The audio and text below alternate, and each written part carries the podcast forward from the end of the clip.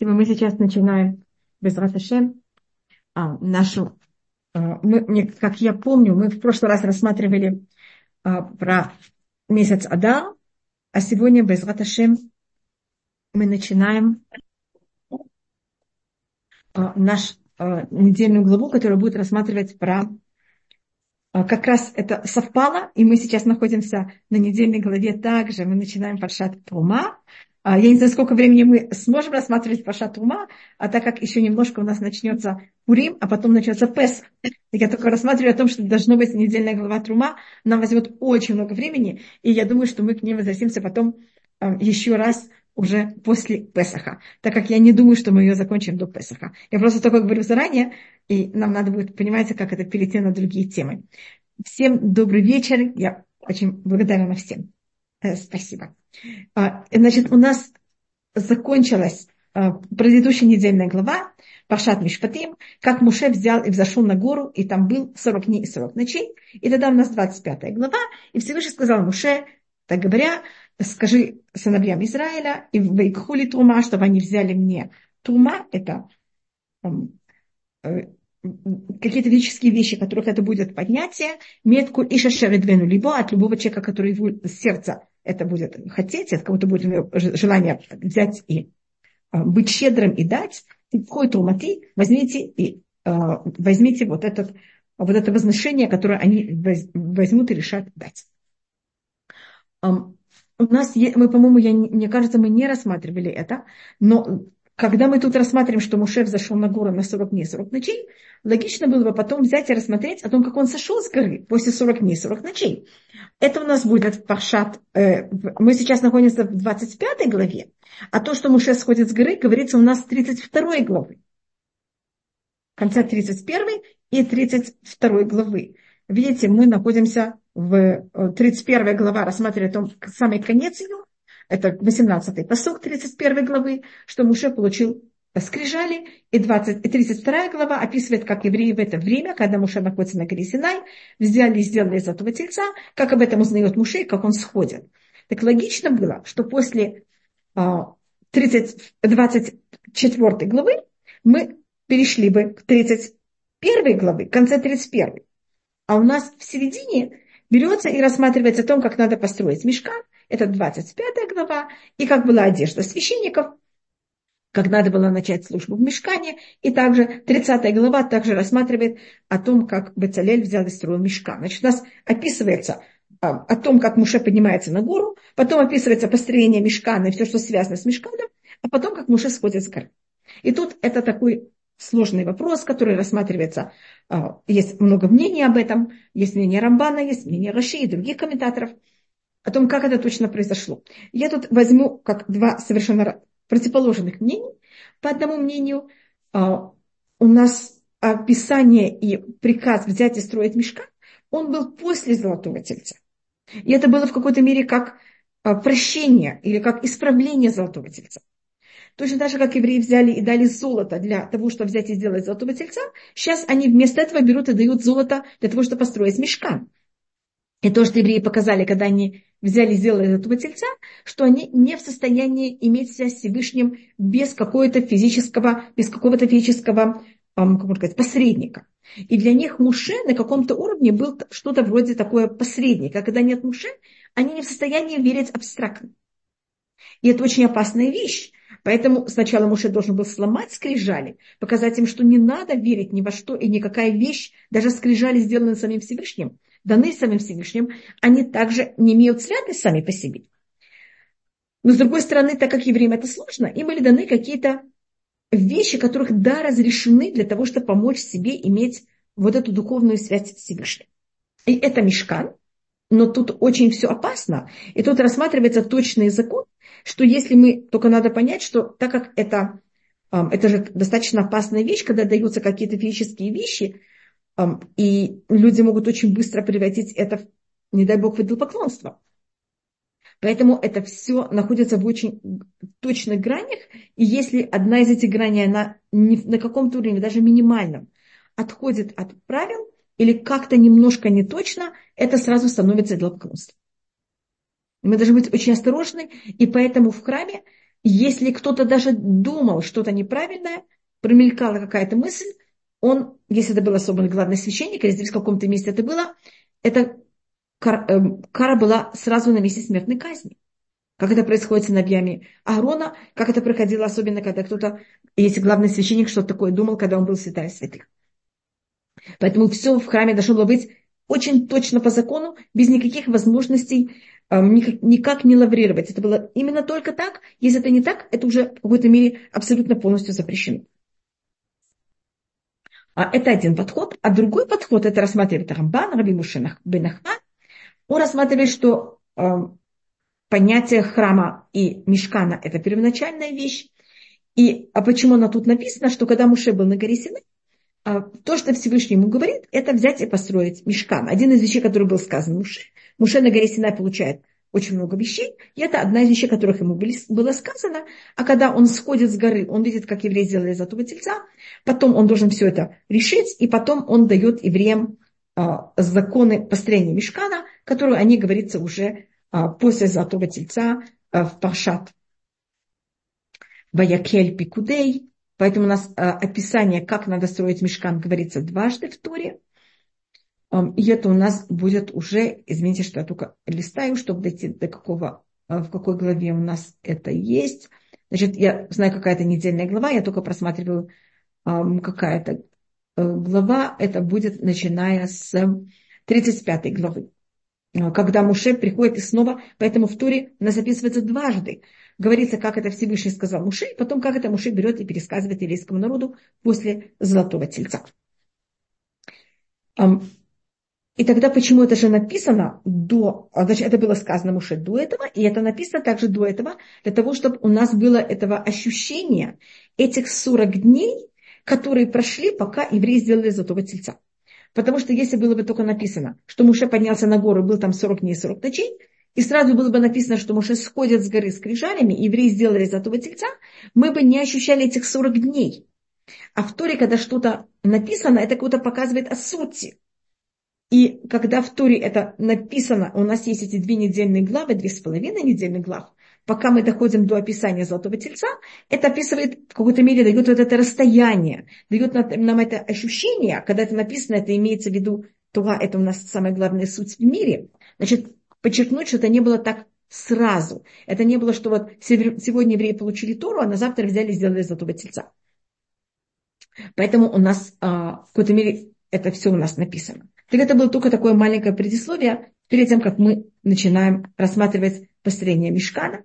И мы его будем рассматривать постепенно, мы еще не дошли до его построения, и тогда мы просмотрим, а, может быть, мы смотрим немножко Мальбима, который описывает, что это символизировало, и что это было, и в какой, какие были части в мешкане, а, и мы это будем рассматривать постепенно. Просто мне кажется, я не буду забегать вперед. Понимаете, как это, когда мы еще не видели, как построено, а когда мы дойдем до некоторых утварей, мы будем рассматривать, что они символизируют на нескольких э, уровнях. И сейчас Всевышний говорит Муше, и, значит, первым делом, что Всевышний говорит э, сыновьям Израиля, чтобы они взяли, и у нас вот этот подарок, который мы даем, или это то, что Всевышний просит нас взять и дать, это на иврите называется тума. Тума это от слова рум. Рум значит возвышение. Когда мы что-то даем во имя Всевышнего, это нас возвышает. У нас не называется пожертвование, поэтому я не знала даже, как это перевести, потому что я не хотела пользоваться словом пожертвование, так как жертва, это как будто я беру, отрываю от моего сердца кусок и даю это другому. А когда это называется тума, это возвышение. Значит, тем, что я даю, я беру и возвышаюсь. И это только от того, кто его сердце хочет. Это не вещь, которая обязательна. Никто не может никого обязать это давать. И это только того, у кого есть сердце, оно хочет, надо брать это. И то, что мы сейчас мы просмотрим, что надо давать. И это третий посук. Везута турмаша тикуми там. И это вот это возвышение, которое будете брать от них. Запах эсапон. Кошат золото, серебро и медь. И у нас это эм, рассматривается, что мы то, что давали евреи, это они не могли дать, скажем, там, барашка и сказать, пожалуйста, продайте барашка и на эти деньги возьмите себе золото. Мы должны были дать саму вещь, которая должна была использована быть в мешкане. Это понятно, как это? Мне давали что-то, что этим пользу кого-то меняли потом на мешка, а мы давали саму вещь. Чтобы у нас было вот это понятие, что мы сами дали то, что надо для мешкана. А не просто, понимаете, как это, дать что-то, чтобы потом это как-то перерабатывали или как-то э, продавали, передавали, пока этим пользовались. И то, что у нас есть три самых первых вещей, это золото, серебро и медь. И они имеют у нас очень много символик. Золото в иудаизме символизируется судом. А, и в мешкане почти все было облицовано золотом. Кесов – это серебро. Серебро в иудаизме – это милость. И на иврите лихсов – это значит также хотеть, иметь страсти. И в мешкане серебро было использовано только каждый, значит, у нас есть вещи, которые каждый давал, что он только хотел. Золото мог каждый дать, сколько он хотел. Медь мог дать каждый, сколько он хотел. А серебро нет. Каждый должен был дать именно полшекеля. Ни больше, ни меньше. Из этих полшекеля мы потом посмотрим, брали и сделали туфельки для, значит, стены мешкана были сделаны из бревен, и каждое бревно пропадает звук. Мне сказал кто-то, Таня пишет, что пропадает звук. Это так? Все в порядке. Попадает? Все в порядке у нас. Нет, все в порядке. Все в порядке, спасибо. Если чего-то пропадает что-то или как-то, я не знаю, я смогу помочь, но э, скажите мне, на всякий случай, что я хотя бы повторила. И э, весь мешкан, мы потом, конечно, будем говорить также об этом еще раз, он будет стоять на вот этих, значит, мы давали каждый полшекеля, эти полшекеля были взяты и переплавлены, значит, мы не брали это серебро и покупали этим что-то другое, а сами монеты, которые мы давали, переплавили, из них были сделаны а, такие коробочки, я их называю туфельки, на которых каждое бревно имело два, э, такие две коробочки, в которые вставляли две части, э, значит, брали и выпилили в бревен такие, э, не знаю, как это, что вы, я не знаю, как точно сказать это на русском, и были такие две палочки, в которых вставляли в две эти коробочки из серебра, и на них стоял весь мешка. А, все бревна мешкана. И это символика того, что основа всего, но мы это повторим еще раз, а, если у нас каждый из нас дает кто-то больше, кто-то меньше, у кого-то есть больше желаний, у кого-то есть меньше желаний, у кого-то есть больше возможностей, у кого-то есть меньше возможностей, но есть что-то, что мы все равны. И никто не больше, никто не меньше. И это вот символика того, что основа, на чем стоял, кого-то на, на, э, на земле, на которой стоял мешка, а мы все дали ту же самую сумму, мы все дали этот полшекеля. А было также еще немножко серебра, которые остались, из из них сделали крючки, которые были вокруг э, двора мешка. У Нехошет это медь. Медь пользовались для двора. Все, что было во дворе, кроме этих крючков которые были из золота, из серебра, извините, все остальное во дворе, кроме того, что были столбы, конечно, а, из дерева, а, все было, то, что должно было быть из металла, оно было из меди. У нас, если мы говорим, что это символизирует, значит, золото символизирует суд, или если мы говорим это о четырех стихий, золото у нас символика огня, это желание человека возвыситься и доминантность, Серебро – это страсти, а нехошет – символика воздуха. А кесов – это символика воды и страстей.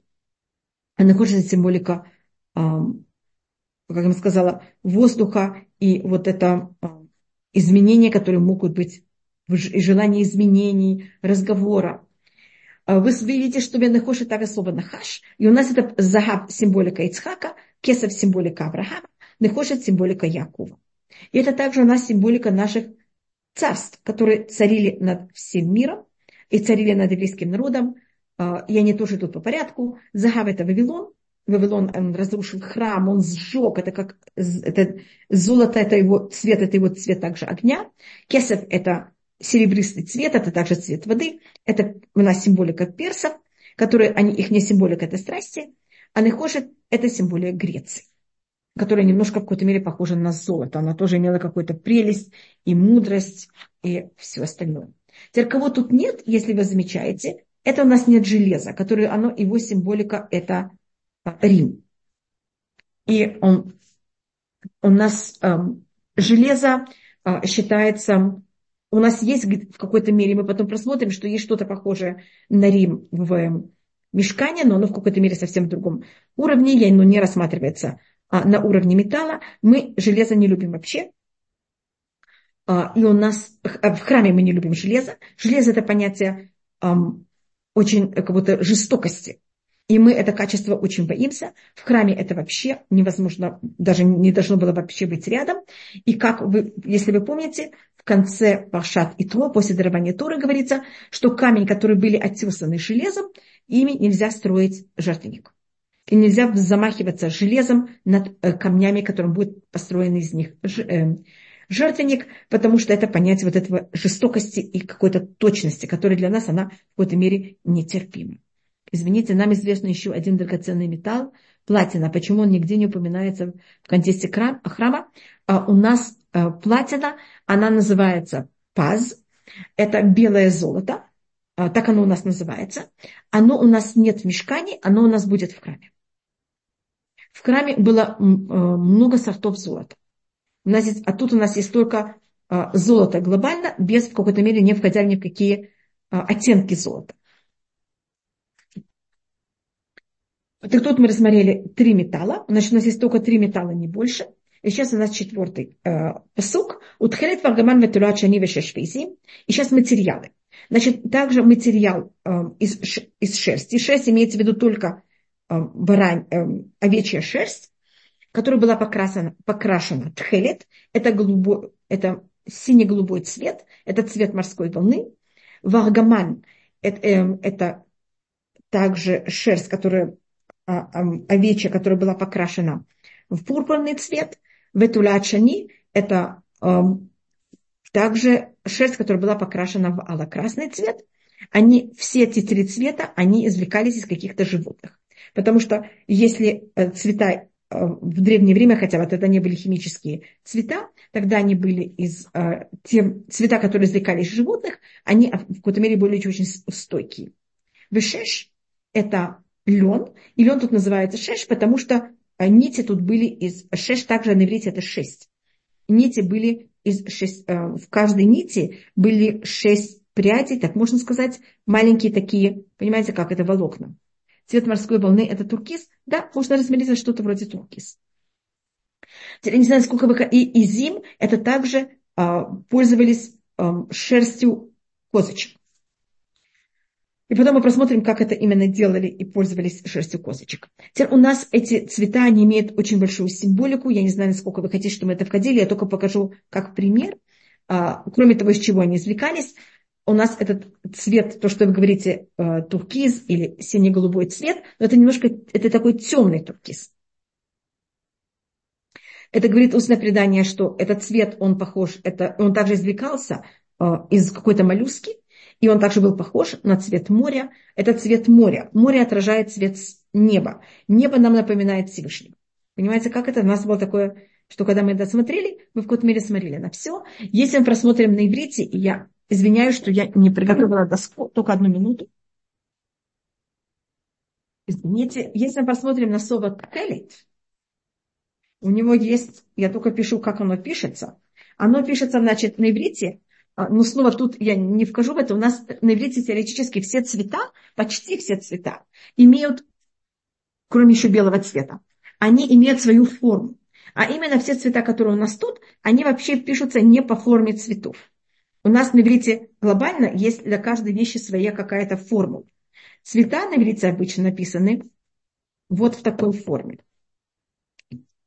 Значит, все цвета, кроме тех, которых у нас как раз в Торе сейчас для мешкана, они пишутся вот так. Я специально, вы знаете, у нас всегда а, каждое слово на иврите имеет обычно три буквы корня, и я показала, какие точки. Скажем, желтый будет цаго, зеленый ярок, красный адом, нет, как это? У нас какая-то есть форма цветов, а как раз в Торе это не, для мешкана нет этой формы. А наоборот, это именно те цвета, которые не по такой форме. Видите, сейчас я просматриваю, как, что будет, что значит тхелет. Тхелет это может быть от слова тихла, это значит конец. И тхелет, если видите, первая буква в нем, это последняя буква алфавита, тав это последняя буква алфавита, а в середине слово коль. Это все. Поэтому как будто это цвет моря, который отражает цвет небес. Это понятно как? Это какое-то снизу до верха. Это какое-то все, что только есть.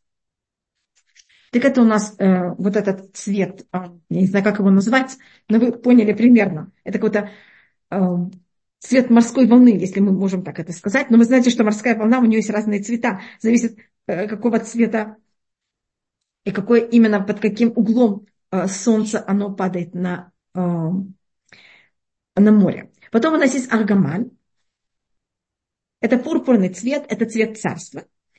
И он можно его рассмотреть как аббревиатура, и тогда это имена, только тут есть пять букв, хотя э, глобально это рассматривается как четыре, и может быть, снова извините, что я говорю даже о таких высоких вещей, вы, может быть, слышали о том, что у нас есть, может быть, кто-то говорит это перед сном, о том, что у нас есть четыре стана ангелов, которые нас охраняют.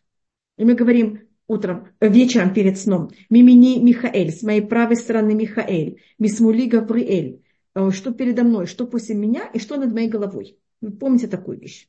Валягуши шхинат эля над моей головой а, шхина Всевышнего. Я сейчас не рассматриваю алиф. Если видите рейш, извините, я сейчас только просмотрю, только я, может быть, это напишу другими, другими цветом фломастер, чтобы просто было видно. Это Рафаэль, это Гавриэль, это Михаэль, а это будет у нас или Уриэль, или Нуриэль. Видите, что это аббревиатура у нас? Уриэль, Рафаэль, Гавриэль, Михаэль и Нуриэль. Так у нас Уриэль и, э, Уриэль и Нуриэль считается как вот то же самое. Это свет, а это свеча.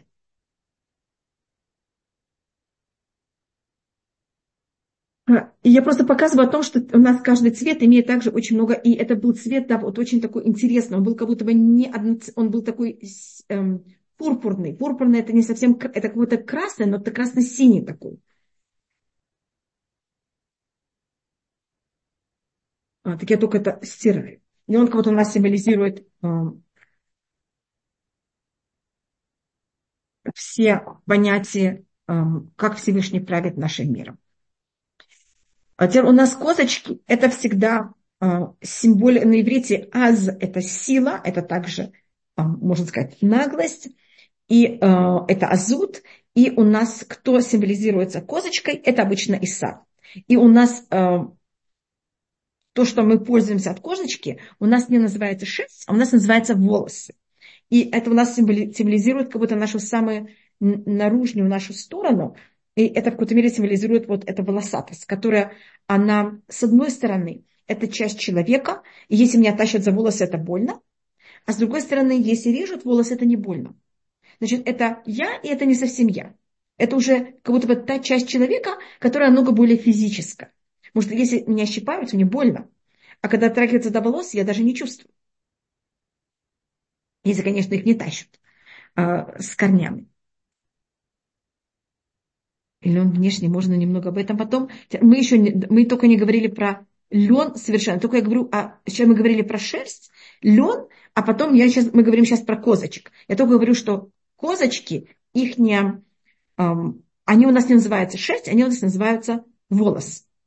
И поэтому, когда мы будем говорить про, поэтому от из э, пур, э, тхелет, я не знаю, как назвать это, э, цвет морской волны, пурпурный, красный и лен, из этого всего будет сделан один, материал.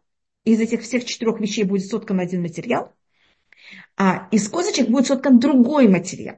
Поэтому у нас козочки символизуют что-то другое, чем все эти четыре вместе. Эти четыре – это три цвета, они из шерсти, и один и лен. Значит, и у нас тут будет внутри мешкана, у нас будет шатнес. Это будет лен с шерстью вместе. Как вы знаете, вещь, которая у нас обычно не происходит, и мы не объединяем лен шерстью, мы тут это будем, мы еще только это не видели, отметьте, я только, я все время забегаю вперед, хотя э, я не хочу это делать, я хочу, как будто когда мы дойдем до этого, это рассматривать. И когда мы увидим, что это будет соткано вместе, я буду рассматривать, почему это так. И потом, когда мы будем рассматривать следующую недельную главу, Пашата ЦВ, мы там увидим, что одежда главного священника, а, часть из его одежды, в ней тоже был шатныс. Это uh, у него две одежды, в них был лен и шерсть вместе, и поэтому главный священник своей одежды, у него была проблема выйти из храма. Потому что в момент, когда он, у него даже три одежды, в них были uh, лен и шерсть вместе, и он не мог из ней, с ней выйти из храма, потому что только в храме он мог с ней находиться, так как, как вы знаете, человеку запрещено ходить в одежде с льном и шерстью. А главному священнику, наоборот, это было обязательно, и мы это потом посмотрим, почему это. Кроме того, будет покрытие на мешкан, ворот или модами, и шкуры барана покрашены, покрашены в красный цвет, ворот хашим, и также шкуры от животного, которое называется тахаш, которое на арамейском называется сазгона. Сазгона значит радуется своими цветами, что у него было много-много цветов. И таха считается такая кошерное животное, потому что все, что пользовалось до храма, должно было быть кошерным. Вот видите, а, мы не пользуемся там кожей животных, которых не кошерных. И это было животное, которое потом исчезло. Его, оно нет, оно вымерло. Оно было до какого-то времени, а потом вымерло. Вацей щитим и деревья щитим. Мы потом просмотрим, сколько их было. Есть мнение, что вот или модами, э, кожа баранов покрашена в красный цвет, это понятие а если мы говорили, что золото – это Вавилон, серебро – это Персия, что это страсти, Нехошет – это Греция, тогда Орот или Модами, а, шкуры баранов, покрашенный цвет, красный цвет – это Рим. Может быть, это единорог. У нас, да, может быть, и у нас, да, говорится в иудаизме про того, что было что-то такое с одним. У нас есть предание, что первый бык, который Всевышний сотворил, он был с одним рогом. Поэтому вот эта память о единороге, она у нас есть в Торе также, в Танахе также. Это упоминается в 69-м э, псалме. Поэтому, если кто-то говорит, что не было единорога, был, и у нас об этом, значит, это очень интересная вещь, что все, что, а, если есть какие-то вещи, которые повторяются в очень многих сказках или в каких-то вещах, у них обычно у всех есть что-то правда, какая-то точка правды. И люди что-то помнят, только они понимаете, как это путают. Но сама крупица правды, она почти всегда существует. Только надо ее понять, понимаете, надо ее выудить из всего, что вокруг. А, Тахашим вымерли, чтобы Мешкан остался уникальным, да? И, или, может быть, рассматривали, что Тахаш был специально только для Мешкана, а потом он больше не нужен был в мире, и поэтому он исчез. И как видите, эм, Илим на иврите также это слово сильным. И не мой. Тут есть несколько понятий у этом. Эм, Э, этого слова. И как вы видите, э, когда говорят о Риме, он не находится вместе с Вавилоном Греции и Рим, и э, Вавилоном Персии и Рим, и Вавилон Персии и Греции, он находится как будто отдельно. Он как будто совершенно из другой оперы, если можно сказать. Он как будто совершенно другой. Поэтому он находится совершенно в другом месте. А почему с одним рогом? Да, это у нас, вы совершенно правы, это говорится макрин мафрис там рассматривается, что вот этот первый бык, который Всевышний сотворил, он был таким, и там есть целые вещи, что и почему, и как он был сотворен. Нахон, э, Роза, вы правильно спрашиваете. Велел принести еврейскому народу для строительства мешкана, откуда у нас они могли быть в пустыне. А что вы имеете в виду, откуда у нас было в пустыне? Значит, когда евреи выходили из Египта, они с собой взяли, а египтяне ожидали им очень много подарков и они также собрали многие вещи, поэтому у них это все было. Только то, что спрашивается, это про деревья. Когда люди выходят, э, это понятно, что они, у них было там серебро, золото, медь, а также материалы разных цветов. И также, может быть, кози, э, козьи ше, э, волосы, только что я называю вместо шерсти. Кроме того, у них были также много с собой козочек. Они их могли, э, мы потом увидим, что женщины э, брали и пряли на самих козочках и потом взяли и, э, значит, это не было, не брали и срезали э, волосы козочек и потом пряли, а пряли самих козочек. А евреев уже было много козочек.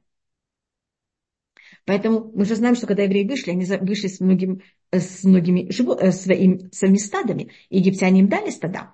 А, поэтому это, как это было сделано, то, что также были кожи баранов, у них были бараны, кожа тхашим, это тоже вопрос, как у них там оказались в пустыне. Но, может быть, так как были, это животное было, а, когда они вышли из Египта, они как-то получили это как подарки.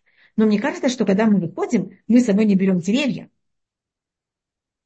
Вы говорите, что у них были также деревья, а для построения мешкана надо было деревья. И вопрос, откуда у них были деревья в пустыне, понимаете, почему о всем другом я не спрашиваю? Потому что все другое они могли получить от египтян перед тем, как они выходили из Египта. Египтяне же нам говорится, что они дали евреям подарки. И потом, когда египтян, они, море их выплюнуло, евреи тоже там же взяли много добычи. Поэтому у них это все могло быть как-то взято от египтян. А, но деревья обычно никто с ними никуда не выезжает и не берет их. Так у нас есть предание, и тут есть два мнения. Есть кто считает, что были рощи именно такого дерева недалеко, в, недалеко от пустыни. Евреи туда могли пойти это и срезать. И так как тут говорится о щитим, деревья щитим, и потом у нас есть место в пустыне, перед тем, как мы входим в Израиль, которое называется щитим.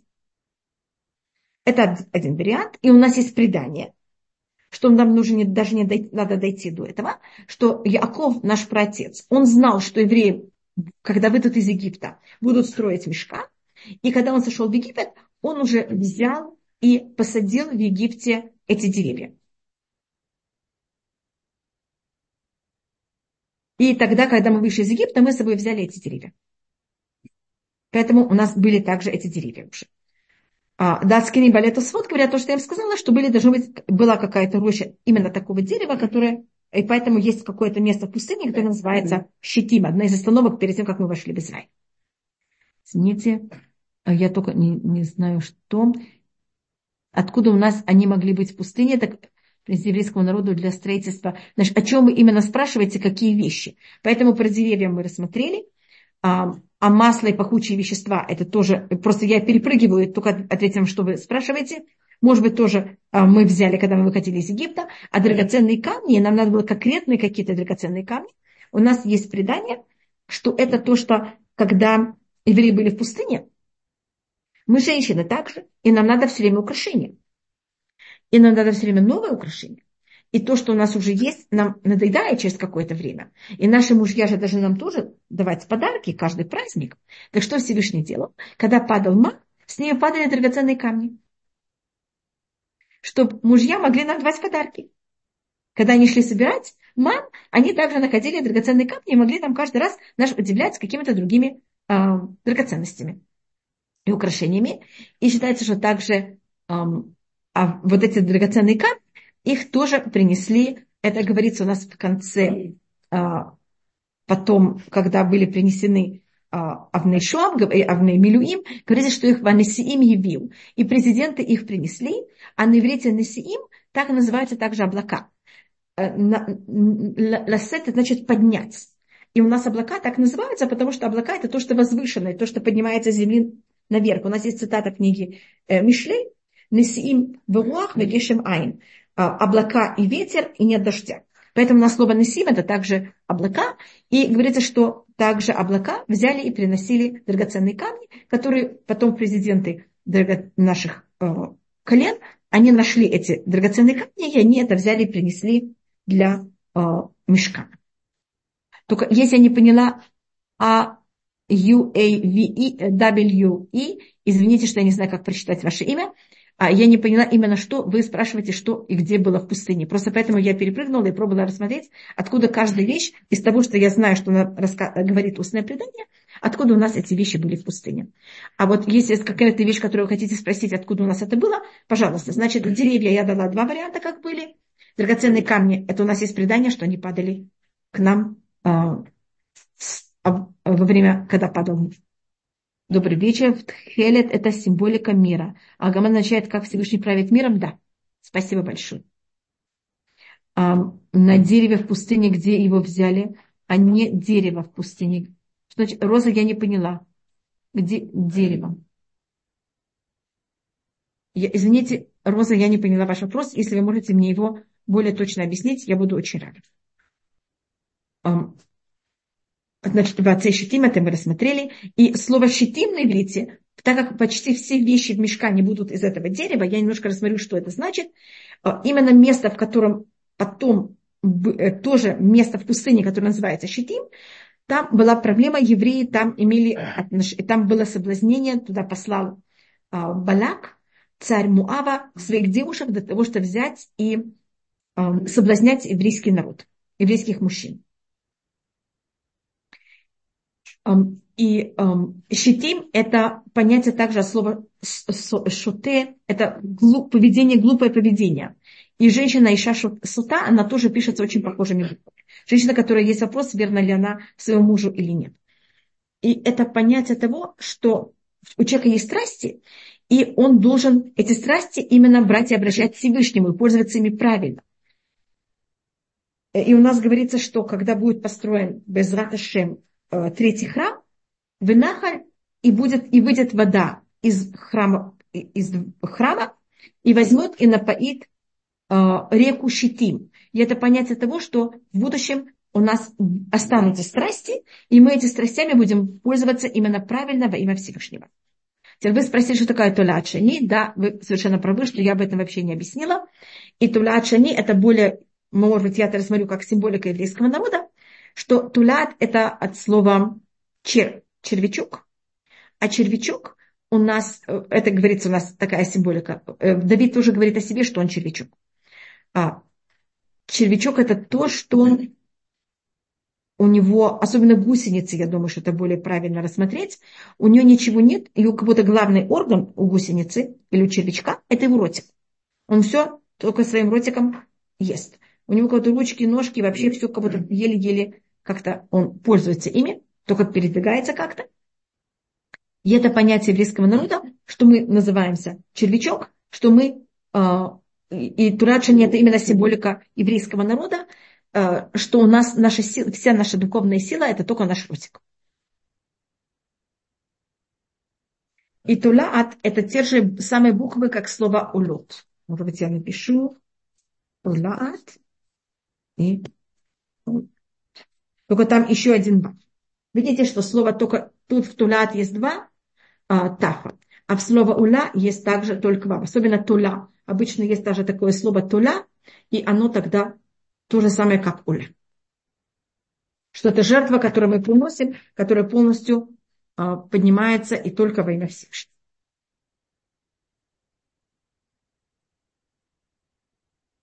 А потом также нам надо было, это шестой посук, шемена маор бесамим ли шемена мишха это самим, а также нам надо было масло для того, чтобы брать и зажигать семисвечник, Э, подговорить для освещения. Вы самим это пахучие вещества для двух вещей. Лишемена мишха – это масло, которое описывается, и шемена мишха, и кто это самим будет описываться в Паршат Китиса, э, в 30, 30, 31, 30 главе. Э, и там надо будет описываться, как надо было сделать эти... Значит, надо, шемена мишха – это такое пахучее масло. Брали пахучие вещества, клали их в шимен, в оливковое масло. Оливковое масло воспринимало вот запах пахучих веществ, потом пахучие вещества вынимались, оставалось только масло. И это было очень особое масло, которым к ним взяли и помазали все утвари мешкана, весь мешкан, Аарона. И потом в будущем им мазали царей и священников, главных священников. Царей мазали только в случае, если была проблема и он, э, или когда это был первый царь из династии, или когда была проблема, что кто-то в какой-то мере э, был вопрос, кто будет царем. И мы поэтому в честь этого называем Машеха, видите, Шемен Мишха, Машех. Это те же самые буквы, и он тоже называется помазанный. И Шемен Мишха было такое чудо, что оно сколько э, оно имело какой-то размер, который сделал его Муше, и сколько им не пользовалось, пользовались, оно оставалось все время такое же, и ничего от него не тратилось. Кого-то пользовались, и оно не тратилось. Это была только непонятная такая вещь. Извините, где в пустыне взяли деревья? Это, я, по-моему, рассмотрела. Есть то, что у нас говорит устное предание, что Яков взял и посадил деревья, когда он пришел в Египет, так как он, значит, с собой из Израиля взял ростки, росток это называется, но как будто бы из чего потом выращивают деревья, и он их из Израиля привез в Египет, посадил их в Египте и э, передал еврейским и своим детям, что когда они будут выходить из Египта, чтобы они эти деревья взяли и срезали и с собой взяли. Потому что он знал на уровне пророчества, что в пустыне будут строить мешка. А есть другое мнение, которое я вам показала, если вы хотите это рассматривать на совсем простом уровне, что так как говорится здесь щитим, отцы щитим, деревья, деревья щитим, а в книге Бамидбар у нас будет такое место, где евреи остановятся, которое будет называться щитим. Что там должно быть была роща таких деревьев. И просто евреи туда подошли, срезали эти деревья и взяли их. Но меня кто-то спрашивает, а, потому что почему мы не берем и не идем рассматривать, что в Ватикане, если там какие-то утвари храма. А, один из проблем это, что мы, а, у нас также и проблема туда войти, и они также охраняемы. И у нас вопрос, что из того, что было в храме, осталось в Ватикане. Есть об этом много споров. А кто это сами? Это еще было пахучие вещества, которые взяли их. Их было 11 сортов. Это были разные сорта растений, которые были пахучие. Их э, очень, э, очень сильно размельчали. Они были очень-очень э, раздроблены, перемешаны. И они были по количеству, сколько у нас есть дней в году. И каждый день священник брал кулак, не, не кулак это называется. Вот что у нас входит? Значит, он брал и клал каждое утро на маленький жертвенник, который не находится в нашей недельной главе, а будет в следующей недельной главе. Каждое утро и каждый вечер. А вечер имеется в виду до захода солнца. И добавочно главный священник в Йом-Кипур также вносил от этого, а, от, вот эта смесь пахучих веществ также в святая святых. И это надо было готовить каждый раз, когда они горсть. Спасибо большое. Когда это заканчивалось. И седьмой посук, Авней Шоам, Авней Милуим. Надо было также два камня э, Шоам. Они были как апалеты на одежде главного священника.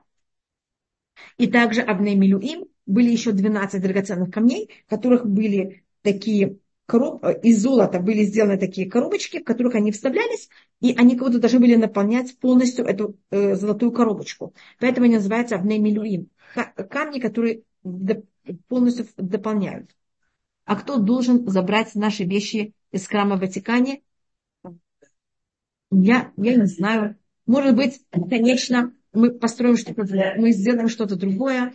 Или, может быть, Всевышний сделает так, что это как-то к нам придет. Горсть или жмень, извините, я не знаю, что это на русском. Мой русский очень э, ограниченный.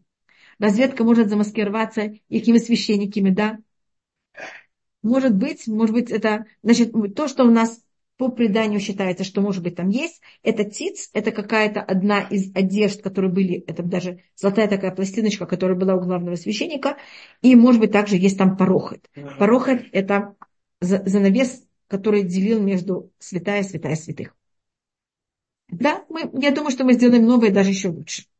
Какой формы был камень на плечах? Круглый?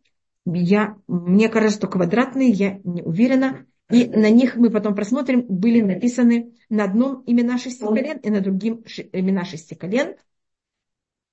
Это, может быть, этот камень называется оникс, это камень темно, такой э, немножко черный. У вас, да, спасибо большое.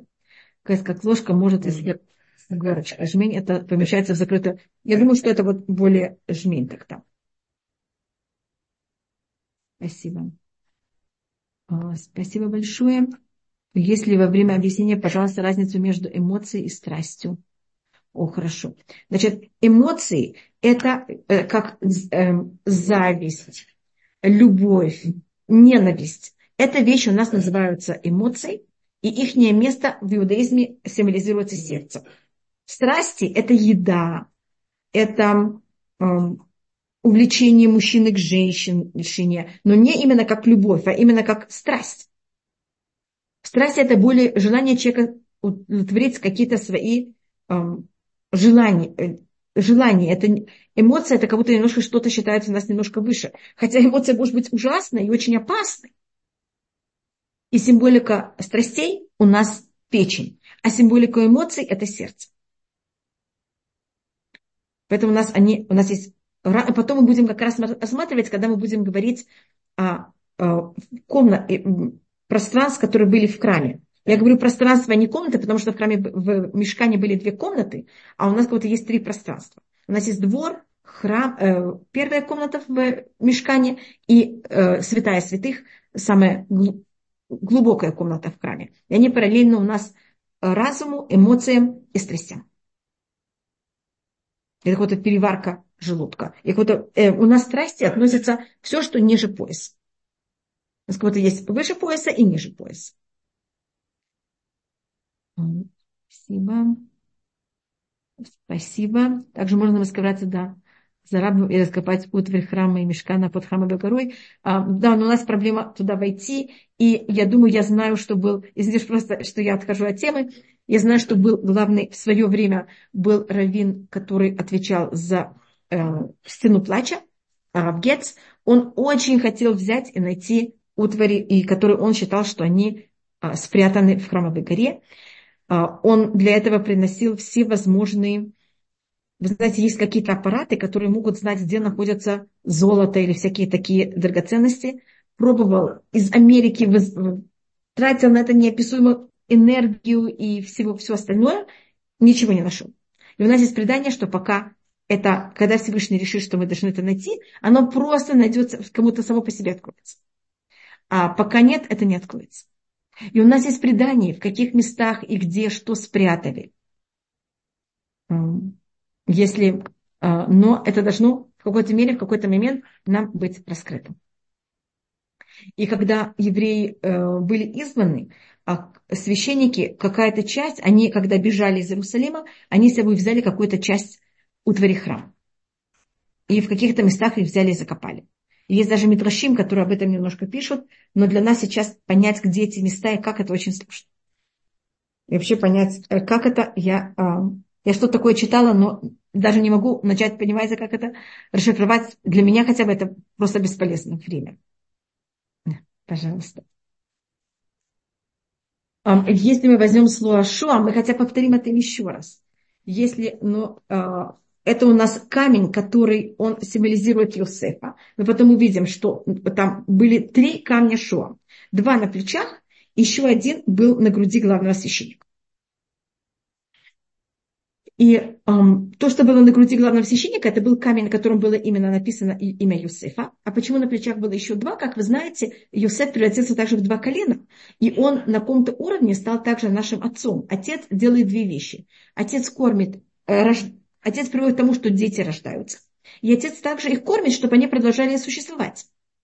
Так Яков родил 12 колен, а кто привел к тому, что они продолжали существовать и жить, это был Юсеф. Он же нас всех прокормил. Поэтому, как видите, тут было два камня.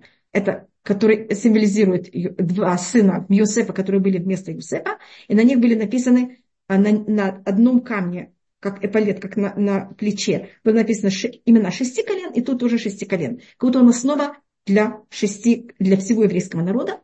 Если начнете с понятия Юсефа, если возьмете Шоам и перепутаете буквы, вы знаете, что у вас получится? Имя Муше – Ведь это те же самые буквы, как Муше. И, э, и связь между Муше и Юсефом. А, Юсеф нас ввел в Египет, а Муше нас выводит из Египта. А Юсеф прокормил весь мир, но земным, земным, зем, земным хлебом. Можно сказать земным хлебом, это понятно? Хлеб из земли. А Муше нас кормил, и за счет него падал небесный хлеб. Это ман. У нас есть много понятий и связей между Юсефом и Муше. Они в какой-то мере а, дополняют один другого. Поэтому у нас есть глубокая очень связь между Муше и Юсефом. Поэтому Шуам, это камень Юсефа, он э, имеет в себе буквы Муше. Вявне милуим для Ифод и 12 камней, которые были для Ифода и для Хошана. И для Ифода были эти два камня Шуама, а для Хошана были 12 камней Милуим. Теперь сейчас мы, если возвратимся и посчитаем. И тут есть два мнения, как их считать. Если с третьего посука мы возьмем и посчитаем все вещи, которых надо было для построения мешка. Значит, у нас есть золото, серебро. Может быть, я даже напишу их, то просто мы все это пересчитали. Загаб, кесев и нехошет. Три металла.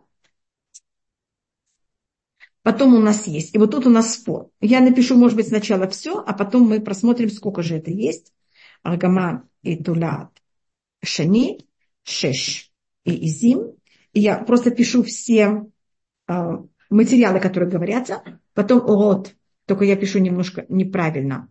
Э, это шкуры были у нас три, два сорта шкур. Я только пишу два сорта, у меня просто нет места писать. А, потом у нас были также деревья. Потом у нас было масло. А у нас были пахучие вещества. А у нас были обны шуа. И у нас были обны милуим. Сколько у вас есть вещей? Идемте, я сейчас посчитаю. Один, два, три, четыре, пять, шесть, семь, восемь, девять, десять, одиннадцать, двенадцать, тринадцать, четырнадцать, пятнадцать. А, понятно, почему. То, вот, значит, у нас золото, серебро и медь. А, материалы. Тхелет, аргаман, тулач, они Э, это были из, э, три вещи из э, шерсти бар, э, козочек. Шеш – это э, лен, э, изим – это козочки. Сейчас шкуры, были два сорта шкур, деревья, э, масло, пахучие вещества и два сорта драгоценных камней, у нас 15. Если я да, рассматриваю, что их 15, тогда 15 это число очень особое на иврите. Это число, которое оно а, берет имя, а, это первые две буквы имени Всевышнего. Как вы помните, имя Всевышнего пишется с Юдом, а потом Хей. Юд это 10, а Хей это 5. Но если просмотрите в, комментариях, в основном во всех комментариях, и Раши это приводит, то их было 13 вещей. И тогда вопрос, какие вещи отнимаются. И тогда то, что рассматривает, то, что я видела, один из комментариев, это что вот эти три вещи, они же, это была только разноцветность шерсти козочек. Поэтому это все можно рассмотреть как одно. И тогда у меня оказывается 13. И сейчас я посмотрю, какая символика 13. Первым делом у нас 13 колен. Я это понятие того, что каждое колено, оно какое-то имеет другую символику. И другую часть, и другую вещь, и символизирует что-то совершенно другое. И это понятие того, что мы берем и должны верить в единство Всевышнего. И то, что мы строим, это все должно быть одно. Это, значит, храм, он объединяет весь еврейский народ вместе. А у нас число 13 – это символика объединения. Аль, значит, если я пишу слово на иврите один, алиф – это один, Хет это 8, далит это 4. Я пишу сейчас слово эхат, его гематрия будет у вас какая? Видите, видите? Эхад, его гематрия это 13. А, рефуа шлема, только кому рефуа шлема? Симха, чье рефуа шлема, симха бен рая. До свидания. Я вижу, что я дошла до конца урока. Сейчас мы тут рассмотрели а, все вещи, которые надо было для мешкана. Пожалуйста, до свидания всем. Пасраха, спасибо всем, кто спрашивали вопросы. До свидания, большое всем спасибо.